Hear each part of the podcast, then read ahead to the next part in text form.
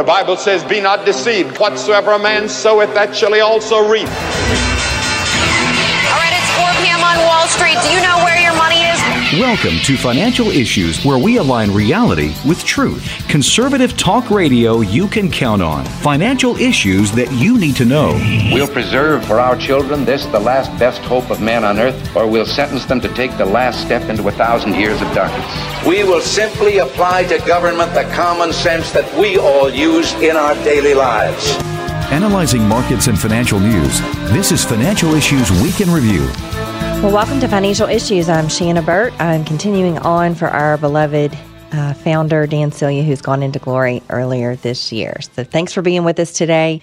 I uh, wanted to encourage you to sign up for our weekly newsletter if you haven't already done so, or if you were signed up for it and maybe uh, don't see it anymore, check your spam folder. But it has a lot of really great content. Our team does a great job of putting this together. It comes out once a week. That's all you're going to get. Um, you're not going to get a lot of requests asking for money. You're not going to get um, anything like that. You're going to get a recap of news stories, of economic news stories that you should be interested in if you're uh, if you're following economic news and concerned about what's happening in the economy and the markets, it gives you quick little uh, headlines that you can run through really quickly and you can also dig deeper. If you click on those links, it's going to give you a full story there. So it's great information for you to have, and we encourage you to sign up for it. We're not going to share your information or sell your information, and you're not going to get bombarded with requests uh, for donations either. There is a link on there if you want to give a donation. Uh, we ask that you do that as the Lord leads, but it's not required. We are here. The purpose of this ministry is to be here to serve you, and we really rely on the partners of this ministry, those individual partners and our corporate partners as well to provide the funding for the ministry so that we can be here to build up the body of Christ and teach good stewardship principles. So, on the labor front, I came across an article that uh, on uh, one of the job search platforms, they have released some data that more job searchers are now looking for work that pays $20 an hour. So, on the labor front, $20 is the new 15 dollar an hour. Remember all of those states who have passed $15 an hour minimum wages, they are now being asked to bump that up to $20 as inflation just takes its toll on uh, discretionary income for consumers. In California, hey, Shanna, it said, yeah. Can I jump in and just ask a quick question? Sure. Why do you think the like why do you think that's happening there? Because in my estimation, I'm seeing a bunch of these kids my age who are entitled saying, "I don't want minimum wage to be 15 now, I want it to be 20." Do you think that's what's happening here or is there something else going on? I'm just I'm just curious. Yeah, I think that's part of it. And I also think that inflation is just whittling away at people's con- discretionary income. And, you know, we also have this very, very tight labor market. So we've seen labor participation just drop and continue to stay low ever since the Obama administration. If you remember, yeah. when Obama first took office, he started getting people hooked on government assistance, you know, with the Obama phones and, you know, all of this increase in, uh, in public assistance that uh, he he was really pushing hard. And, you know, Dan used to say all of the time that it's all over once you get 50% of the population plus one dependent on the government for their existence. So that is what the Democrats are trying to do. You know, they don't really care about people's lives. They care about power and staying in power. And the way to do that is to follow the money. You make the population dependent on the government. And then, you know, it all works out just fine as long as there's those of us who are willing to work and generate income and pay taxes.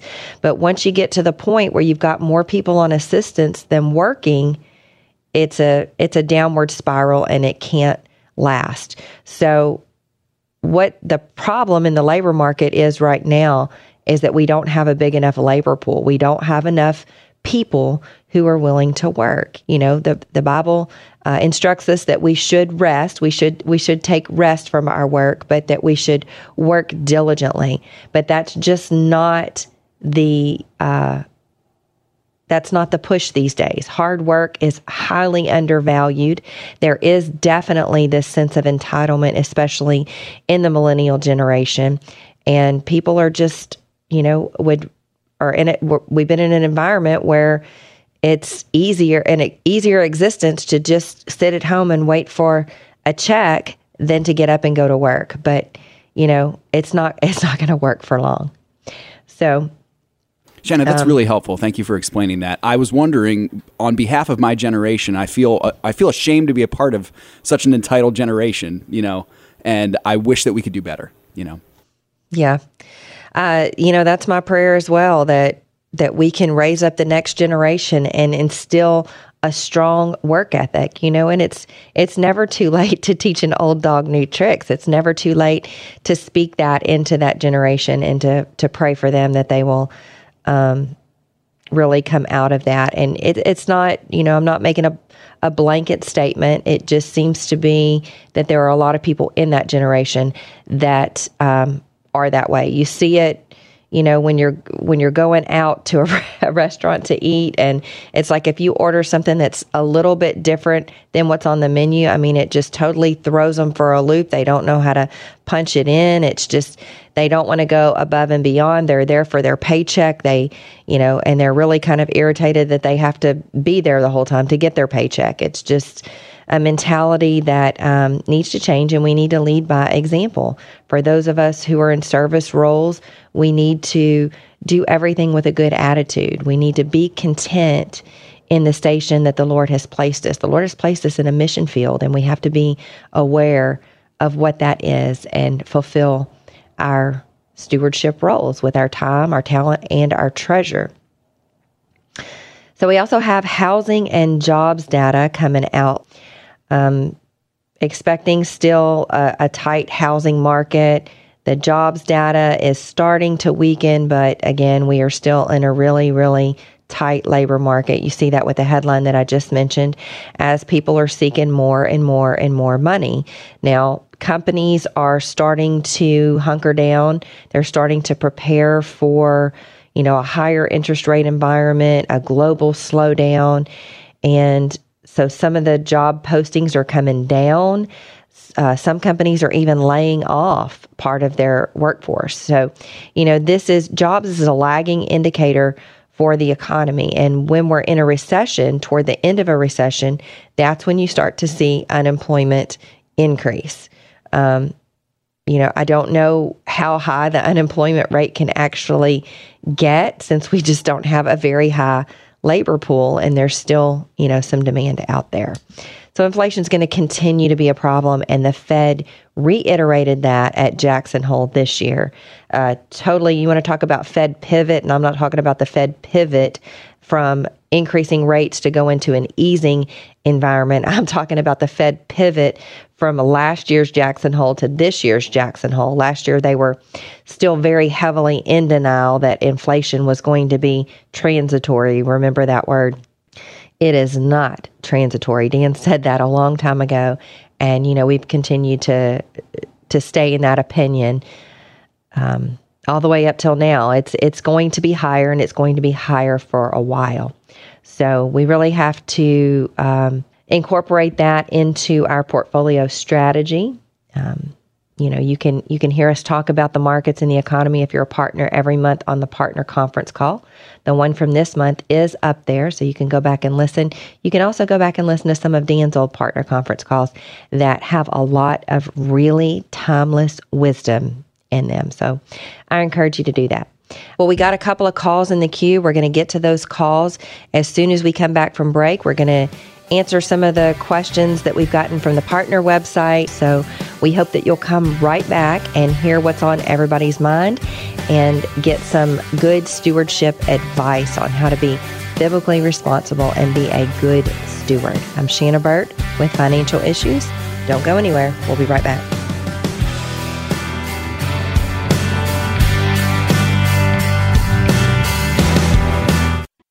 All throughout the red light district in India, women are trapped in a cycle of survival through prostitution. But they're not alone. Their children are there, hiding in back alleys, under a bed, or asleep in a room not far from the drugs and brothels outside. Five million of these children are trapped in the red light districts of India at a high risk of being abused or used in the trade themselves. But India Partners has made a way for you to rescue these children and relocate them to a safe, clean home in a safe neighborhood where not only their physical needs will be provided for, but they'll be introduced to the love of Jesus. And hopefully, with these resources, both the child and their mother can escape the sex trade and start a new life outside the red light district. Just $62 will provide a week of safety for one of these children, and $275 will provide for a whole month. Visit IndiaPartners.org to see how your gift can reach into the red light district and provide days of safety for one of these 5 million children. Have you ever thought about banking with a credit union instead of a traditional bank? Not really, but I think my parents have a credit union account. Do you know the difference between a bank and a credit union? Mm, no. Banks are owned by stockholders, so they do their best to make profits for them. But credit unions are owned by their members, and the members see their profits through lower rates and higher interest on savings accounts. And at Christian Community Credit Union, our mission is to help members and ministries become better stewards and achieve their financial goals. Our mobile and tablet apps provide easy, safe, and convenient banking. It's like banking at your fingertips 24 7. When you bank with us, you're banking with someone who shares your faith and values. To get started today, visit us online at mycccu.com. Christian Community Credit Union, your money building God's kingdom. People are talking a lot about healthcare these days. There are so many changes, so many questions. As Christians, where can we turn for answers? At Samaritan Ministries, we believe the answer is in Jesus Christ, working in the lives of his people, demonstrating Christian community by sharing each other's medical needs, scripturally, faithfully. Here's just part of Brett's story in his own words. When I reflect on Samaritan Ministries, the biggest thing that stands out to me is that we, as a body of believers, are living out New Testament Christianity. This idea that Samaritan has adopted from the book of Acts should permeate all parts of our lives, not just health sharing. It, it, it has a profound impact on people like me and my wife. Brett is just one of more than 150,000 members who are sharing over $13 million in medical needs each month. If you'd like to experience what it's like to partner with other Christians for your healthcare needs, and you'd like to see what other members are saying, visit mysamaritanstory.org.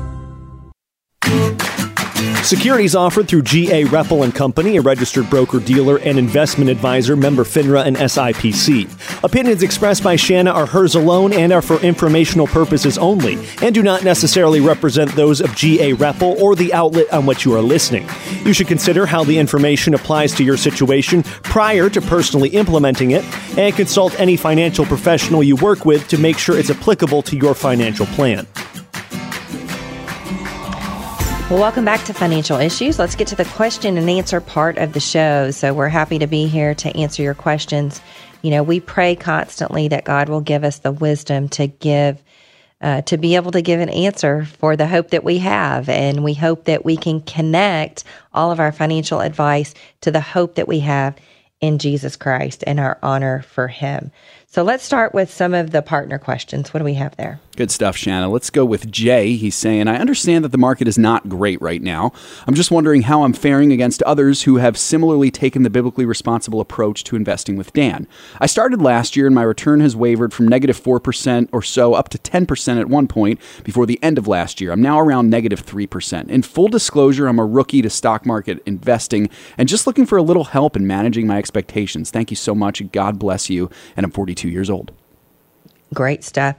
So I think that you're doing pretty good. Thanks for sharing your experience with me and with the other people who are listening and wondering if this biblically responsible strategy can hold up against the world's wisdom, right? So I will tell you that the S&P is down 16% year to date. The Nasdaq is down 23%. So I'm not sure exactly he didn't say if he was talking about year to date, but he says he's now down around 3%.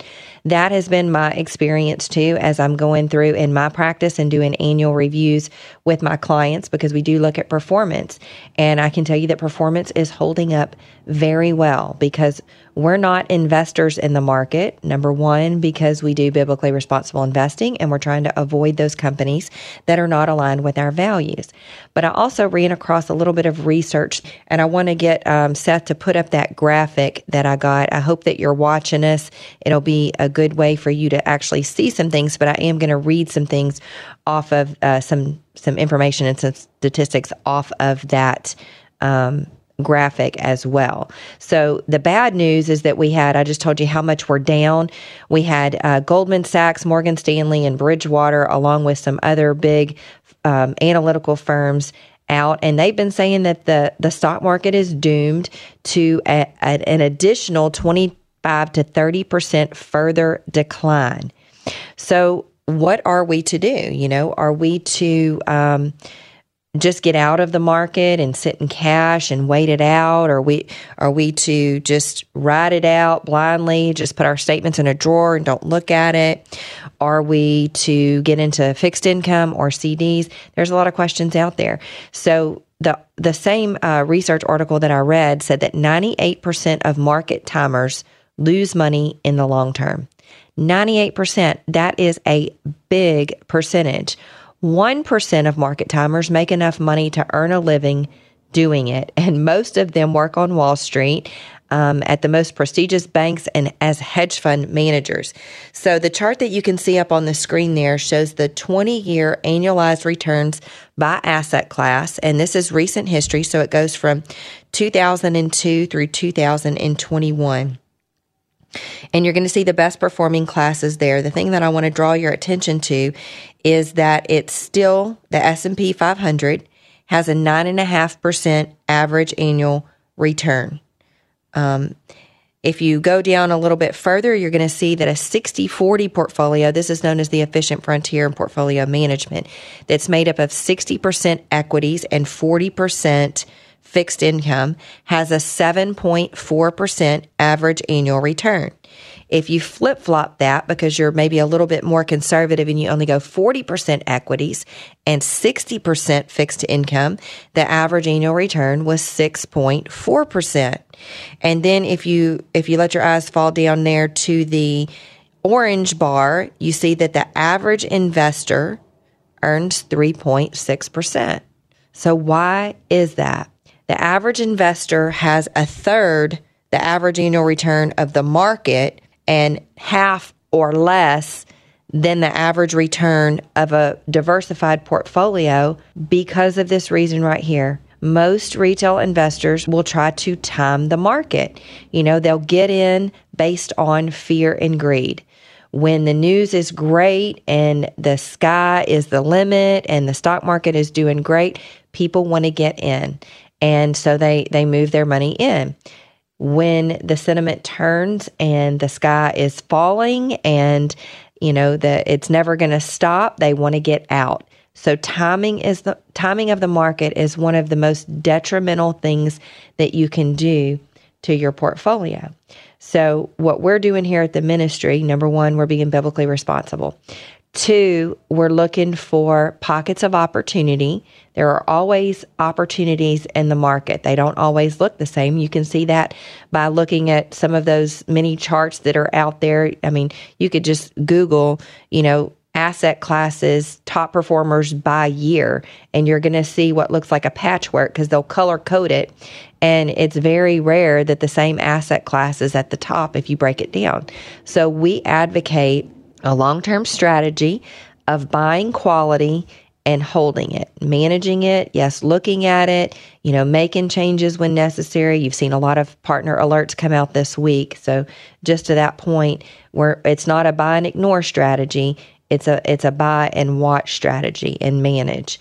So um, I just encourage you to become a partner. It's $85 a year, and you get such great information. You get commentary that comes out. You know, we, we publish a buy list, asset allocation models, and you'll get a few little blurbs about what's happening uh, in the markets and some of the things that I don't necessarily share here on the air, I do share with partners. So you know, I, I would encourage you to read that. Yeah, good stuff, Shanna. We got a lot of good things on social, particularly today and yesterday. So I appreciate all you guys on that FISM chat. Jerry, both Brian's, Mac, Rachel, uh, just am thankful for all of you asking these good questions. There's some good questions here, Shanna. I'm going to try to condense it as best I can because there's a lot from today and yesterday. Basically, they're trying to figure out, you know, and it's something that I think a lot of theologians have wrestled with over the years. What's the Christian's responsibility um, for like getting involved in the culture war and getting involved in social issues when we understand that God is sovereign and we also understand that ultimately the victory is ours. I hope guys, Jerry, Mac and the rest of you that that made sense that I sort of was able to kind of be concise about what you guys are asking. It's a great question, Shannon, and I think it's worth our time to talk a little bit about it. Yep, I think so. We had some great conversation during the break, Seth. You and I wish Yeah. I wish we could have everybody else could have heard that. But you know, the first thing that comes to mind is that the world, you know, the world is perishing for lack of knowledge. That's what the scripture tells us. And if we who know the truth be quiet and keep it to ourselves, we're we're just letting the world die. We're letting them t- go to hell in a handbasket. We're letting them um, we're we're missing the opportunity to be the vessel that God uses to share the truth. You know, the scripture does tell us that we're in the world, but we're not to be of the world. So, you know, I think one of the comments was that Jesus came to call people out of the world. Actually, Jesus came to save the world, and he put believers in the world to be salt and light. So we're to lead by example. We're to speak up for those who can't speak up for themselves, the, the orphans and the widows and the children who are being, you know, just really abused and led astray by the doctrine of demons out there that you know you can choose your identity and you can love who you want to love and that biblical truth is not true so we have to be salt and light and to address the question about engagement you know it reminds me of something that dan used to always say he said that that when the lord comes back he wants to be found with a sword in his hand fighting the good fight and that's what we're called to do. We're called to run the race. We're called to endure to the end. Um, did God ask Gideon to stand down and not get involved? Did he ask Joseph not to get involved in politics? No, he put him in a position of leadership. Did he ask Daniel to be quiet and just to go along with what's happening in the culture? No, he gave him supernatural um, favor, supernatural position, and supernatural influence. We talked about a couple of other ones. Who, who else were we talking about during the break there, Seth? Yeah, we were thinking, Shanna, of Cornelius in the New Testament who had a position of um, power. And, you know, we were also thinking, I think this is really important to mention too, that throughout the scripture, you have this understanding of God being totally and completely sovereign over all things, which means, yes, there's a good argument to say, you know what, no matter what happens, God's plan is going to be. Um, it's going to be made manifest and the victory is ours ultimately. That doesn't mean we should have a defeatist attitude, though. What it means is that God works his plan through the obedience of his people. Like that's how he's chosen to work. It's not that he needs us, but he's chosen to do that, which means we have a responsibility to get involved. It doesn't mean that, you know, if we don't get involved that it's all over and God's like, "Oh no, what what am I supposed to do?" he's going to figure out a way to do it. He doesn't need us, but he wants to use us. So for Christians, I think that should be an encouragement for us that we should get involved. You know, Mhm. that we shouldn't just sit by and watch watch the world go. We should understand that yes, this world is passing away but also understand that um, God has given us a responsibility to be His hands and feet in this world. Again, not because He needs us, but because He de- He delights in using us, and He's chosen to to you know do so. Yes, and amen. You know, he tells us that the the rocks and the trees will cry out if we don't. So God is going to use someone.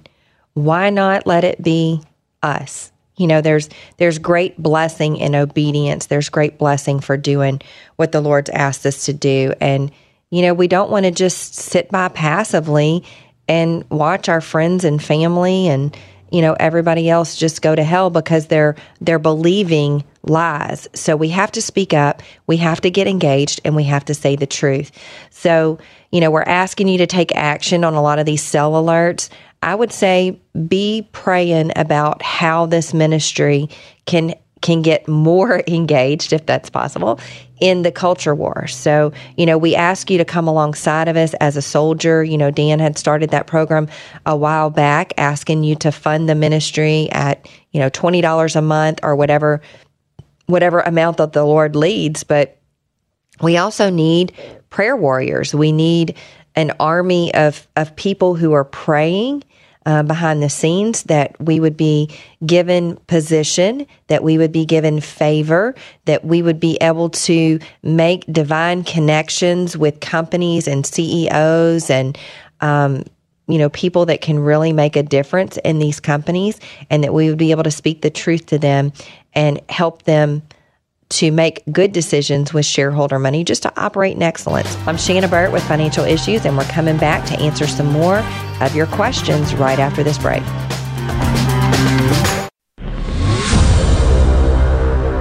Do you know what you are supporting when you purchase mutual funds and stocks? Think about it.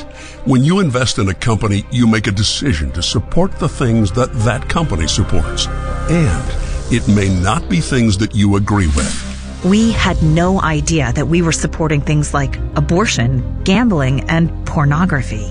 Thanks to financial issues, we have changed all of that and have never felt better about our money. We are honoring God. The best decision we have ever made. Financial Issues is a ministry teaching people like you how to invest biblically, responsibly, keeping your investments clear of companies that may support an ungodly agenda. Grow your money God's way Learn more by going to financialissues.org. Become a partner, honor God, and take control of your finances. Financialissues.org.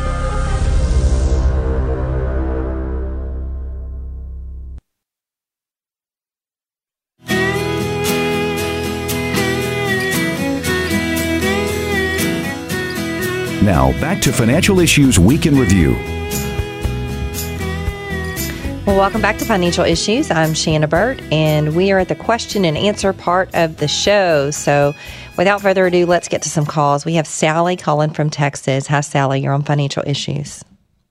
Okay, uh, Shanna. Uh, all your sell alerts, uh, we Christians uh, agree with you. Your audience, should I say?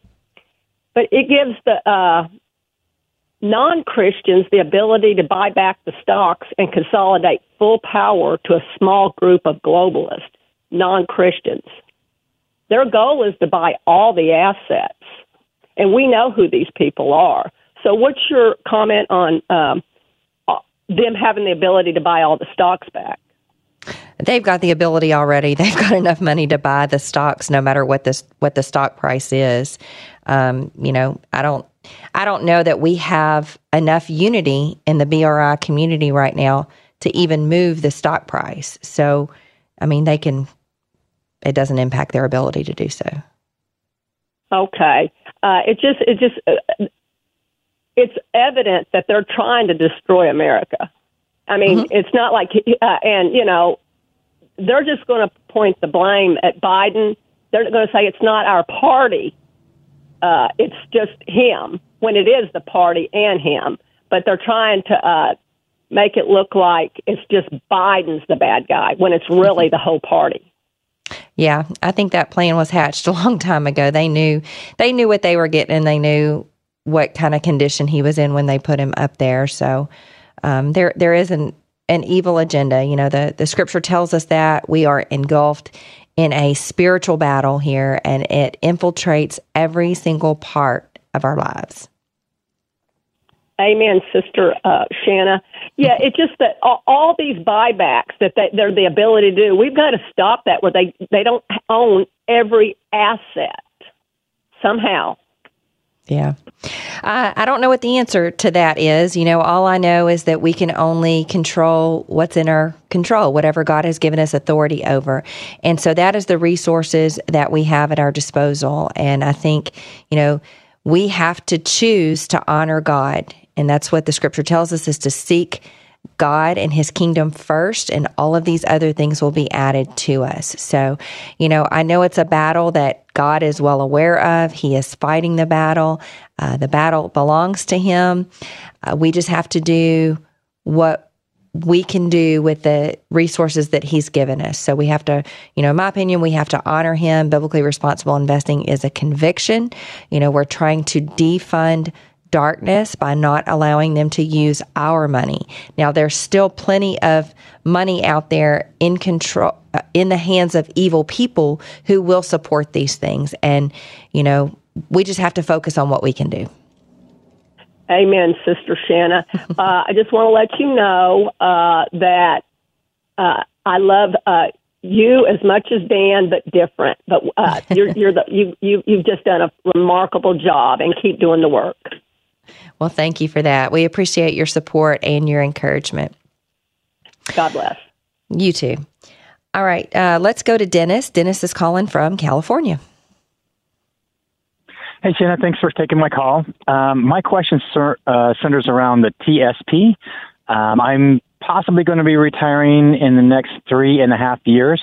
Uh, we stopped uh, putting into the TSP about two and a half years ago and have refocused those funds into our brokerage um, brokerage accounts um, as Dan um, recommended to do. But as we get closer to retirement, um, I'm heavily weighted in the C and the S fund. Uh, and then those three and a half years, what would be your recommendation we do uh, as we transition and get ready for um, retirement? Um, I would look at the asset allocation models for the 65 plus. Uh, I didn't know, I don't know if you said how old you are, but just simply, and it doesn't really matter, but simply because you're getting closer to retirement, you're within that three year mark, I would start to transition those assets just as it says um, in the TSP models. Now, I will tell you that this, all of the models, the 55 and the 65 models, have been uh, reviewed and revised at the end of May, beginning of June. The rest of the models are currently under review. So, um, you could wait a little bit longer or you could start shifting some of those assets into that 65 model. Okay, I'll take a look at that. Thank you very much. All right, great. Thanks so much for calling. Um, Seth, what do we have on the partner side question? Got some good stuff here, Shanna. Before we get to that, though, I did just want to make a comment. Today, a lot of young people are entering one of the darkest places in the country, Shanna, and that is public schools. So we certainly mm-hmm. need to be praying for our young children as they go back to school today. Just a, a thought that I had. Yes, I agree. Yeah. My kids started. Uh, my kids been back for almost three weeks. Oh golly! Wow. so it it, uh, it slipped my mind a little bit, but yes, we do need to continue to cover our children in prayer. They are the next generation, and make no mistake about it, the battle is intense for their attention and for their souls. And we have to be vigilant over that. Mm, amen. Good stuff, sister. Let's start with Jason here. He's saying, Hi, Shanna. I bought a specific stock HC92 based on the advice of a friend, stupid, I know, and it was on Dan's buy list at some point. I want to get my stocks where they are only based on the buy list. I'm working on balancing my portfolio with the portfolio tracker and the buy list. I'm only down like $500 in this specific stock. Should I just sell and cut my losses? I am definitely not for the vaccine, so that's driving my desire to cut it out. I only have about five shares, but I've lost two thirds of their value. What should I do? And I'm 41 years old. Well, Jason, you kind of answer your own question there. I will tell you that biblically responsible investing is a conviction of the heart. It's the desire not to be involved in the things that grieve the heart of the Lord. So if you have, you know, that particular stock does screen clean still, as well as um, HC92 oh, that is HC92. HC92 and HC37 are both screening clean, but you'll see that they are being removed from the buy list. And that's just for some reasons that we have here um, at the ministry, we're, we're taking them off the list. So you can do what you like with it. Um, it is a conviction. So if you are not in support of what they do, whether it's biblically responsible or not, then you should not invest in it because buying stocks is investing in a company. It's becoming an owner of a company. And it just doesn't make sense to invest in a company that you don't believe in. So, the beauty of this strategy uh, that we do for the partners here is that it's a do it yourself strategy. So you get some guidance from us, you get some research from us, but ultimately you get to make the decision about the companies that you own or you don't own. Which reminds me, you know, we've we've gotten a little bit of pushback, uh, some concern from partners about all of the stocks that are coming on the buy list, and you know that one was Dan's favorite. And I will tell you that um, if if he were alive, he would be doing the same thing. I know Dan's heart for biblically responsible investing, and that was a no compromise position for him. If a company was not biblically responsible, he was going to get rid of it. So, you know, we're just seeing the left more and more infiltrate corporate America. They're putting pressure on them to do certain things. And, you know, we've got to, we're getting some great feedback and some great ideas from partners about how we can get involved. So I would just, I would just tell you to be praying about that and to get involved. When we ask you to contact the companies, do it. They're hearing from the other side and they're not hearing from the Christians. So we have to we have to speak up and we have to be vocal. Good stuff, Shanna. I love that. Let's get to Landon. He's saying, I'd like to build an income focused portfolio based on mutual funds because neither I nor my wife have time to do the necessary research and learning to manage it ourselves. And I want these to be ethically responsible. Which model would be best for us? Or are there one to two considerations we could keep in mind to be able to customize an existing model for our needs? I'm 37 years old. Okay, great. So, the key piece of information there is 37 years old. So, unless there are other extenuating circumstances, I think the focus needs to be on growth, especially with inflation being out of control as much as it is right now. And it's going to continue to be, in my opinion, for a little while. So, the way that you combat inflation is growth in your in your portfolio. And at age 37, you probably have lots of time before you're going to retire and need income from your portfolio. So, you know, my advice would be to consider why you're after income and to maybe, you know, change your mind about what the goal of your portfolio is. At 37 years old, unless there's some other extenuating circumstances, the goal should be for growth. So, um, mutual funds are not the way to build an income portfolio. There, it just doesn't work as well. If you're interested in building an income portfolio, you need to uh, be prepared to do a little bit of research.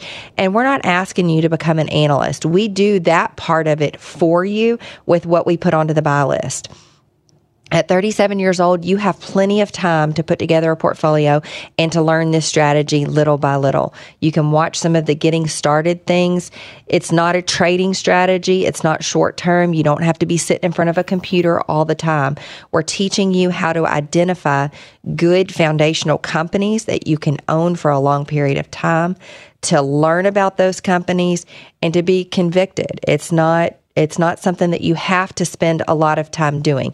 You may have to invest a little bit of time in the beginning to learn how to get started, but once you get started, uh, I think you'll find the strategy to be very easy to keep up with. And, you know, as uh, Dan always used to say, the only financial advisor that you can really trust is yourself because you know your circumstances, you know your limitations, and we make it really easy for you to follow along here. So I would just encourage you to take a look at that, take a look at some of the videos, and uh, just uh, learn little by little. That's a great scriptural principle. So I'm Shanna Burt with Financial Issues, and we're going to be back right after this next break. Don't go anywhere. American Family Association President Tim Wildmon. Why does AFA exist? Well, we're here to inform, equip, and activate individuals and families to transform the culture. We want to make an impact on our country for Christ. That's the reason my dad, Don Wildmon, started this ministry 40 plus years ago. Dad was concerned about the direction America was headed, and he was determined to do something about it. Maybe that describes you today.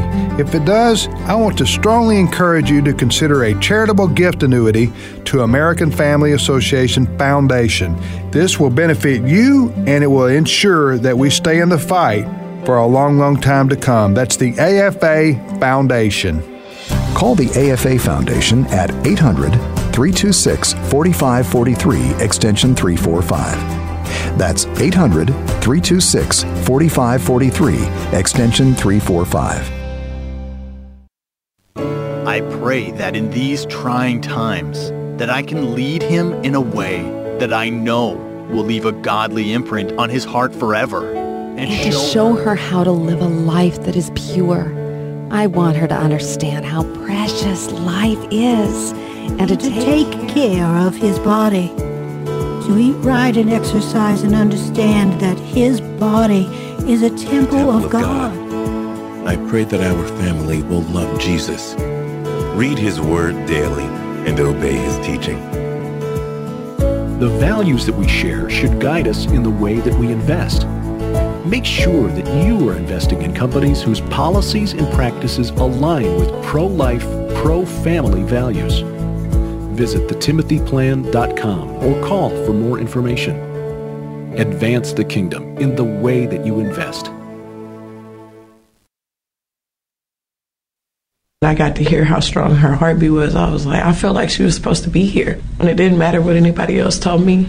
And all that mattered was that I was blessed with the ability to carry life inside of my body. And that baby was supposed to be here for something. And that was all that mattered. This is the story of a young lady who decided to keep her baby after hearing her baby's beautiful heartbeat on ultrasound. The Ministry of Preborn provides ultrasounds for pregnancy centers across America for free. When an abortion minded woman hears her baby's heartbeat on ultrasound, she is 80% more likely to keep her baby. And the story doesn't doesn't end there. Your gift of $140 will cover the cost of five ultrasounds. All donations are tax deductible. You can help save a baby's life right here in America by donating to Preborn. To donate, dial pound 250 keyword baby, pound 250 baby, or donate securely at preborn.com. That's preborn.com.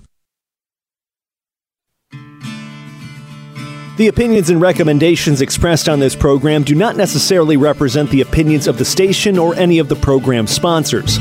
Additionally, all products or services offered by the program sponsors may not be known by the program. Well, welcome back to Financial Issues. I'm Shanna Burt, and we're taking your questions, your calls, and um, all of those things. If you're watching us on social media, please share us. And speaking of social media, Seth, what do we have there? It's good stuff here, Shanna. Let me get to my social page here really quick. Uh, Brian in Missouri is uh, saying, "Yeah, I saw an invoice for a Chevy Volt for battery battery replacement at about twenty three thousand dollars. How cost efficient is that?" Amen, Brian. It is not cost efficient as at all. It is just part of the the silliness that's happening. You know what's going to happen? You know when, when is the left's heads going to start spinning about how we make these batteries and the environmental impact of that. You know, you need lithium and cobalt and, you know, other minerals. And how do we get that? Well, we strip mine the earth. And if you've ever done any research about the effects of strip mining the earth and the, the labor that goes into that, you know, we're, we're, it's a setup for lots of big uh, human rights violations as we get it from countries that don't treat people right. So, you know, when are when is their head going to start spinning about all of that? Amen, Shanna. I got to say, I love Brian's sarcasm in that too. It reminded me of Dan. Mm-hmm. We've also got Jason from Florida saying, I'm looking forward to rejoining the Bible study on Friday with Seth after my hiatus, handling my newborn daughter, which I'm sure Seth knows something about. Jason, I sure do, brother. I'd love to know how many you have, if that's your first or that's your second, like it was for me, but excited to have you, man. It's going to be good. Yep. I know Jason uh, and it is his first. So oh, nice, very lots cool. Of, Congrats, uh, brother. Lots of great new adventures there. So if you want to find out how to get there, go to our website at financialissues.org. Look on the resources tab, I believe, and there's the dial in information. So it is a great way to get some word of God. It's a non threatening way. All you have to do is call in. You don't even have to put your name, you don't have to put your email address. Nobody sees you. You can just uh, log in and listen up and hear some great teaching on the Word of God. And we're so grateful for Dan that he started this Bible study uh, a year or two ago. Um, and it's just a great way to keep us, uh, keep the things that are important in the forefront. You know, yeah, we're here every day. We're talking about the economy, the markets, stewardship. But what is most important is to steward the gospel is to know the gospel, to know um, what God says about us, who we are, and how we can honor Him and how we can live good lives. So every word of God is useful for instruction, and um, we should never believe the lie that anything in Scripture is unimportant. So I just encourage you to do that. Amen. Thanks, Shanna. Let's get to another Ask Shanna question here. Okay. This one's from Ron. He's 71 years old. He said, When two or more beneficiaries inherit an IRA or a Roth IRA that contains multiple stock holdings, does the inheritance pass in kind fractionally to each beneficiary? And does the beneficiary have to maintain the inherited IRA at the same brokerage firm that held the original IRA? I'm confused about how the annual required distribution is handled when there are multiple persons inheriting. Thank you and God's blessings. Well, that's a great question. That's edifying for the group. And um, the way that that works is an IRA, whether it's a traditional or a Roth, is what's considered a non probate asset because it passes by beneficiary designation. So, what you want to make sure of is that you keep a, a, a, regular check on who you have listed as a beneficiary. Because I hate to say it, but lots of times when we're signing up for a four, and this is especially true for a 401k or an employer plan, is that when we're signing up for it, you know, we're we're busy, we've got other things that are a priority, but we know that we need to be saving, so we you know, go down to HR or online these days and during our lunch break and sign up for the 401k or retirement plan. And um, hopefully, we list someone as the beneficiary. That's really important for a retirement plan because that is how the split is going to be determined by whatever it says on your beneficiary designation form. Now, it's really easy to update that form, all you have to do is go in and and uh, give the information for the new um, beneficiaries and sign the paperwork. But you want to make sure that that is kept up to date, especially if you have a major life event like uh, like a death, maybe of a spouse or uh, God forbid a child or someone who's your beneficiary. Um, or if you unfortunately experience events like divorce or or separation or something like that, you want to make sure that that gets updated as well because it won't matter what your will or your trust says if your beneficiary designation is uh, on file.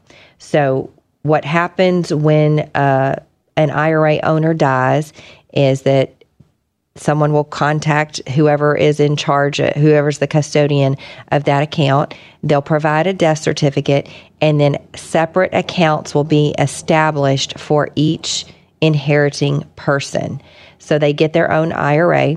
Now it has to be set up as an inherited IRA, and that just um, makes it clear to the government, to the IRS, what has to happen. So if there's required minimum distributions that have to be taken, so on and so forth. You you most likely will have to establish the account and have it split up at the institution where it's currently being held because they're responsible for making sure that things go to the right person in the right place but you have the ability to transfer that out to where whatever financial institution that you want to use once it's done.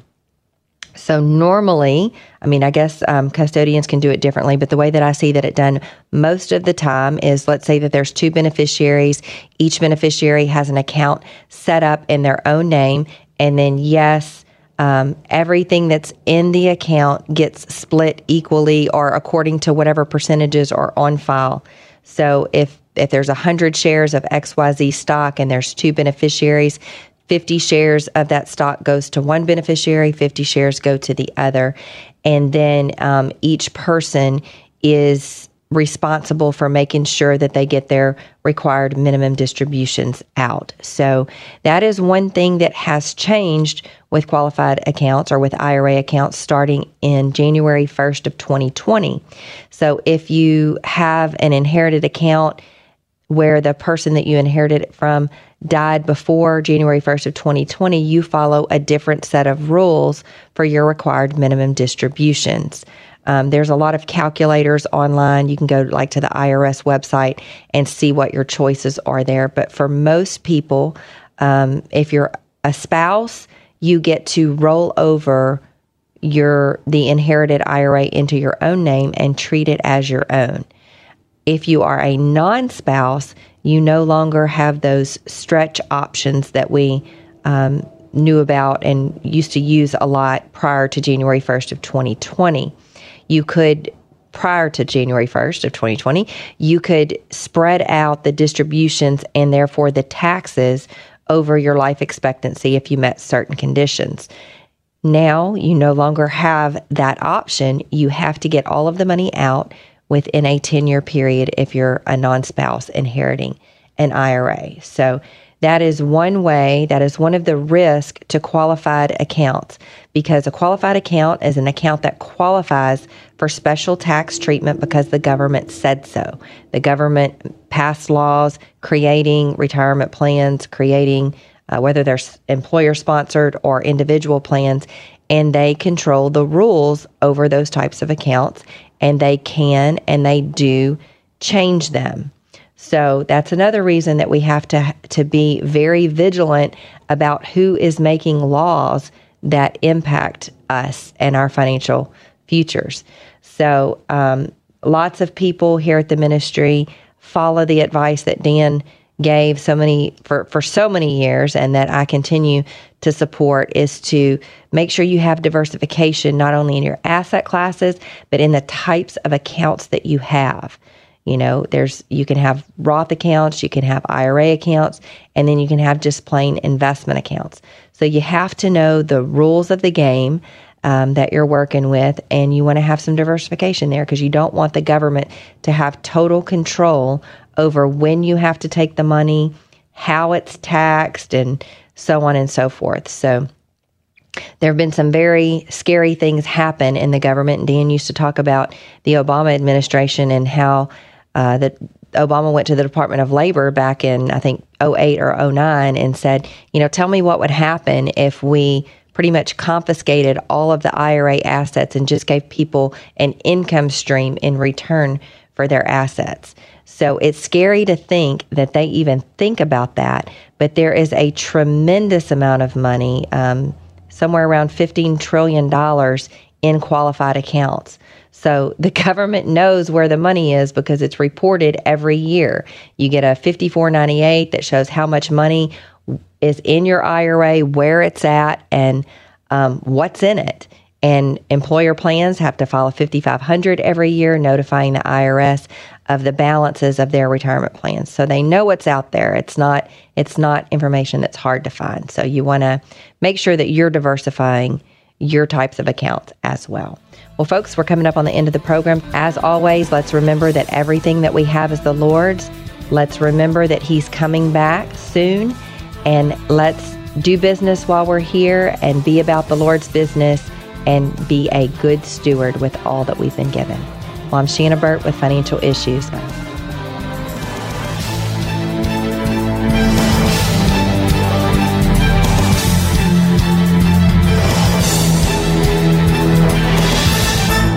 If we ever forget that we're one nation under God, then we will be a nation gone under.